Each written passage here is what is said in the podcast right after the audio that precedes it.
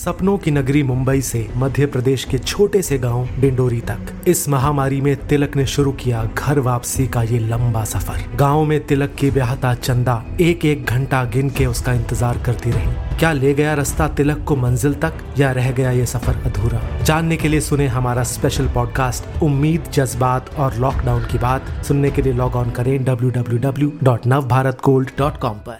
नमस्कार, आज है मंगलवार 15 सितंबर। और आप सुन रहे हैं डेली न्यूज़ कास्ट आज का मुद्दा है, भारत के लगभग दस हज़ार लोगों की जासूसी क्यों कर रहा था चीन?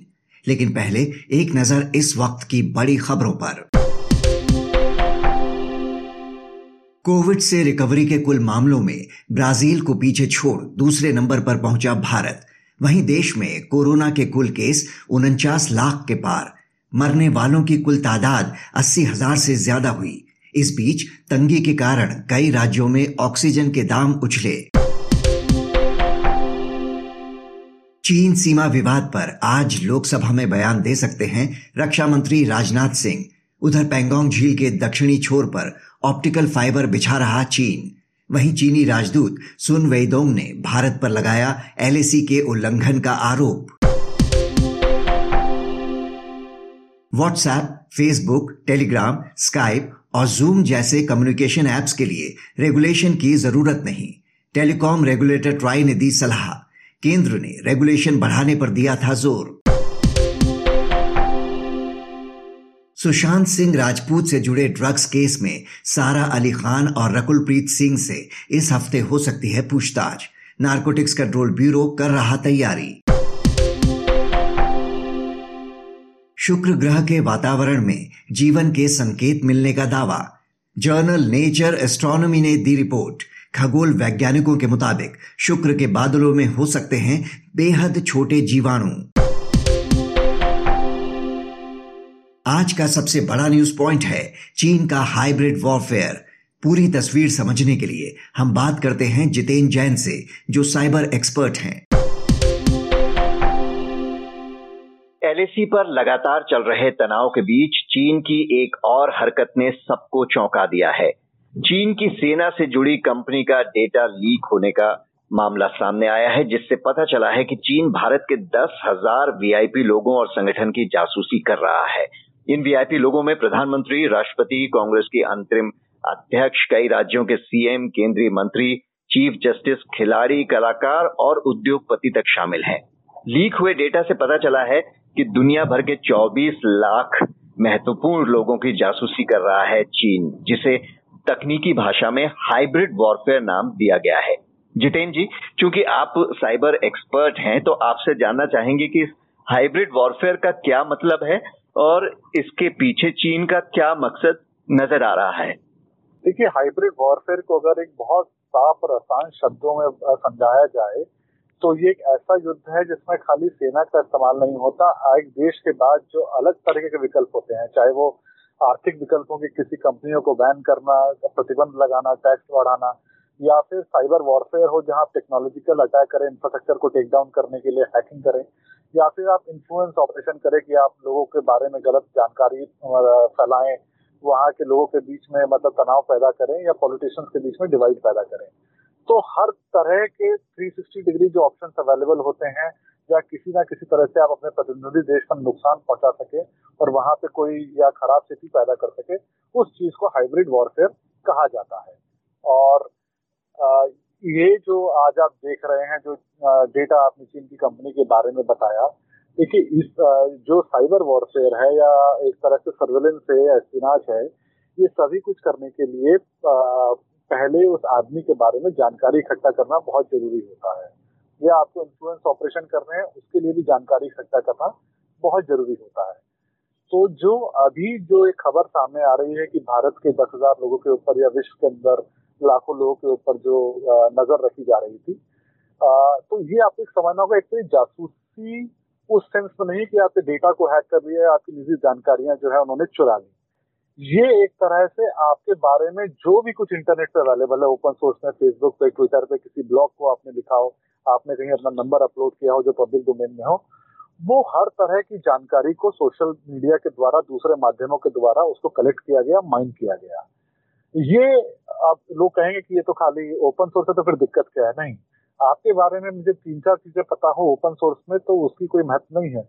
मगर अगर मुझे आपकी ज़िंदगी के दस साल के बारे में, आपकी हर गतिविधि जो इंटरनेट पे आपने डाली, आपके दोस्तों ने डाली, आपने दोस्तों को कहा, उन्होंने कहा, आपके परिवार के बारे में, आपके वर्क जो संस्थान जहाँ काम करते हैं, उनके बारे में आपने जो चीज़ को लाइक किया, सबका अगर मैं माइंड करके आपकी प्रोफाइलिंग करूँ तो आपकी सोच और आपके आपके हाव भाव के बारे में मैं 80 परसेंट करेक्ट प्रोफाइलिंग कर सकता हूँ।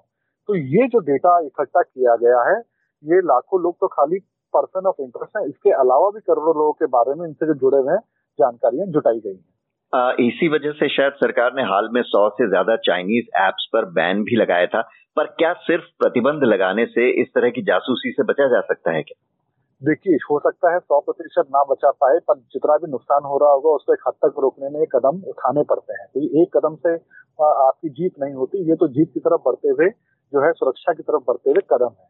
अब देखिए, जो देश हज़ारों करोड़ रुपए खर्च करके इतने बड़े लेवल पे डेटा प्रोफाइलिंग और बिग डेटा एनालिटिक्स के लिए डेटा माइन कर रहा हो और हर जानकारी आपके बारे में जुटा रहा हो तो वो कोई ऐसा विकल्प नहीं छोड़ेगा जहाँ उसके पास आपके द्वारा जुड़ी हुई निजी जानकारी या सेंसिटिव जानकारी जुटाने का मौका और वो छोड़ दे। तो जो एप्स हैं, जो आपसे सारी परमिशन देती है, आपकी personal photos S M contact books को लेने का जो चीन की एप्स हैं, वो, जो जिनके जुड़ाव इन चीन की कंपनियों से सरकार से, कम्युनिस्ट पार्टी से रहे हैं, वो मेरी जानकारी में 200 प्रतिशत एक ऐसा यू नो उसके अंदर एक संभावना है कि वो आपकी निजी जानकारी भी या तो चुरा रहे होंगे या ज़रूरत पड़ने पर चीन की सरकार के कहने पर युद्ध की स्थिति में चुराएँगे। तो ये फिर उसका कलेक्शन इसके हिसाब से और फिर इन जानकारियों का इस्तेमाल आजकल को चुनाव प्रभावित करने के लिए करे जासूसी के लिए बहुत कुछ हो सकता है।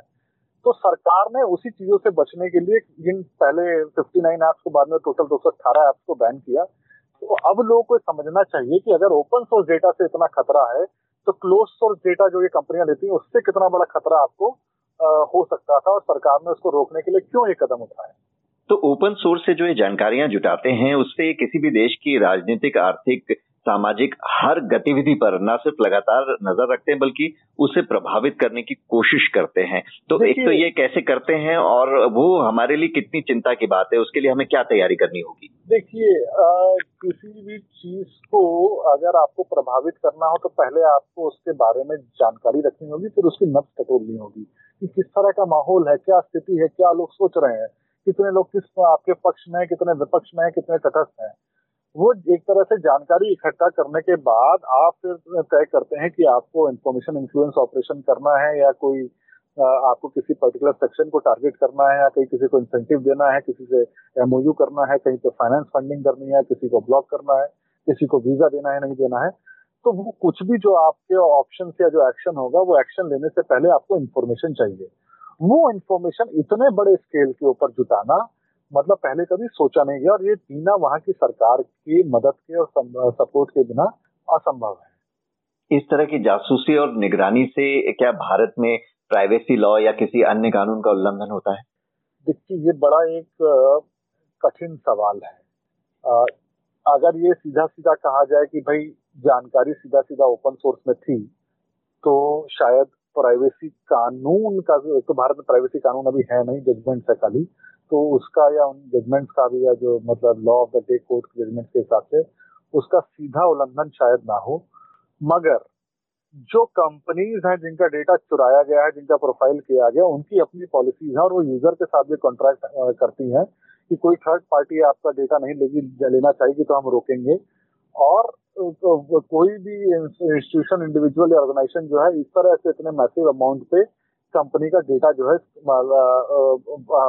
डाउनलोड नहीं करेगा प्रोफ़ाइल नहीं करेगा। तो वो एक उनकी कंपनी की पॉलिसी का वॉयलेशन है और इन अ वे उन कंपनी के जो करार हैं आपके इंडिविजुअल सिटीजन के साथ उसका वॉयलेशन है। पर सीधा सीधा अगर खाली ये प्राइवेसी के सवाल पे जाए तो शायद हो सकता है डिफ़िकल्ट हो, पर आप देखिए ये चीज़ें नई उभर कर सामने आ रही हैं। एग्जिस्टिंग कानून के पैमाने पर आप इन्हें नहीं तोड़ सकते। जो हो रहा है उसकी उसकी ग्रेविटी ऑफ़ थ्रेट को समझना उसको कैसे रिस्पॉन्ड करना है कानून के दायरे के अंदर और या फिर नए कानून बनाकर यही चीज़ें हैं जो उस चीज़ की एक तरह से संवाद को पैदा करते हैं कि क्या जो हमारे एग्जिस्टिंग कानून है उससे हम इनसे निपट पाएँगे या किसी नई पॉलिसी या कानून की ज़रूरत है। कानून के अलावा टेक्निकली हमें क्या तैयारी करनी होगी? क्योंकि लगातार ग्लोबली ऐसे मामले आ रहे हैं। अमेरिकी चुनाव में भी हमने देखा कि ये मामला काफ़ी गर्माया था कि रूस ने वहाँ प्रभावित किया है। नहीं सरकार जो अभी कदम है वो उठा रही होगी हो सकता है कदम और भी उठाने की ज़रूरत हो। इसीलिए जो लोग बीच में चीनी ऐप्स को बैन करने के सवाल पे सवाल उठा रहे थे या उसका एक तरह से तीखा टिप्पणी कर रहे थे वो भी अब समझ रहे हैं कि वो कितना ज़रूरी कदम उस समय था। तो सरकार कदम उठा रही है और ये सब देखने के बाद मुझे लगता है और भी सख्त कदम उठाए जाएँगे। जितेंद्र जी हमसे बात करने के लिए आपका शुक्रिया। इस चर्चा के बाद जानिए शेयर बाज़ार का हाल। एशियाई बाजारों की मिलीजुली शुरुआत गोल्ड में दिख सकती है स्थिरता। अब एक नज़र इतिहास में आज के दिन पर। 1860 में हुआ था भारत रत्न से सम्मानित इंजीनियर मोक्ष गुंडम विश्वेश्वरैया का जन्म। उनकी याद में इस दिन को इंजीनियर दिवस के रूप में मनाया जाता है। 1876 में उपन्यासकार शरद चंद्र चट्टोपाध्याय का जन्म हुआ। आज ही के दिन, उन्नीस सौ उनसठ में की गई थी दूरदर्शन की स्थापना। बात करते हैं मौसम की। मौसम विभाग के अनुसार, उत्तर भारत में कुछ स्थानों पर मामूली बारिश के आसार। बिहार, पूर्वी उत्तर प्रदेश, पश्चिम बंगाल, मध्य प्रदेश, मराठवाड़ा और गुजरात में कुछ जगहों पर हो सकती है मध्यम से भारी बारिश। अब बारी सुविचार की। अमेरिकी लेखक मार्क ट्वेन ने कहा था, सच बोलने वालों को ये याद नहीं रखना पड़ता कि उन्होंने क्या कहा था। तो ये था आज का डेली न्यूज़ कास्ट जिसे आप सुन रहे थे अपने साथी अक्षय शुक्ला के साथ। बने रहिए नवभारत गोल्ड पर। धन्यवाद।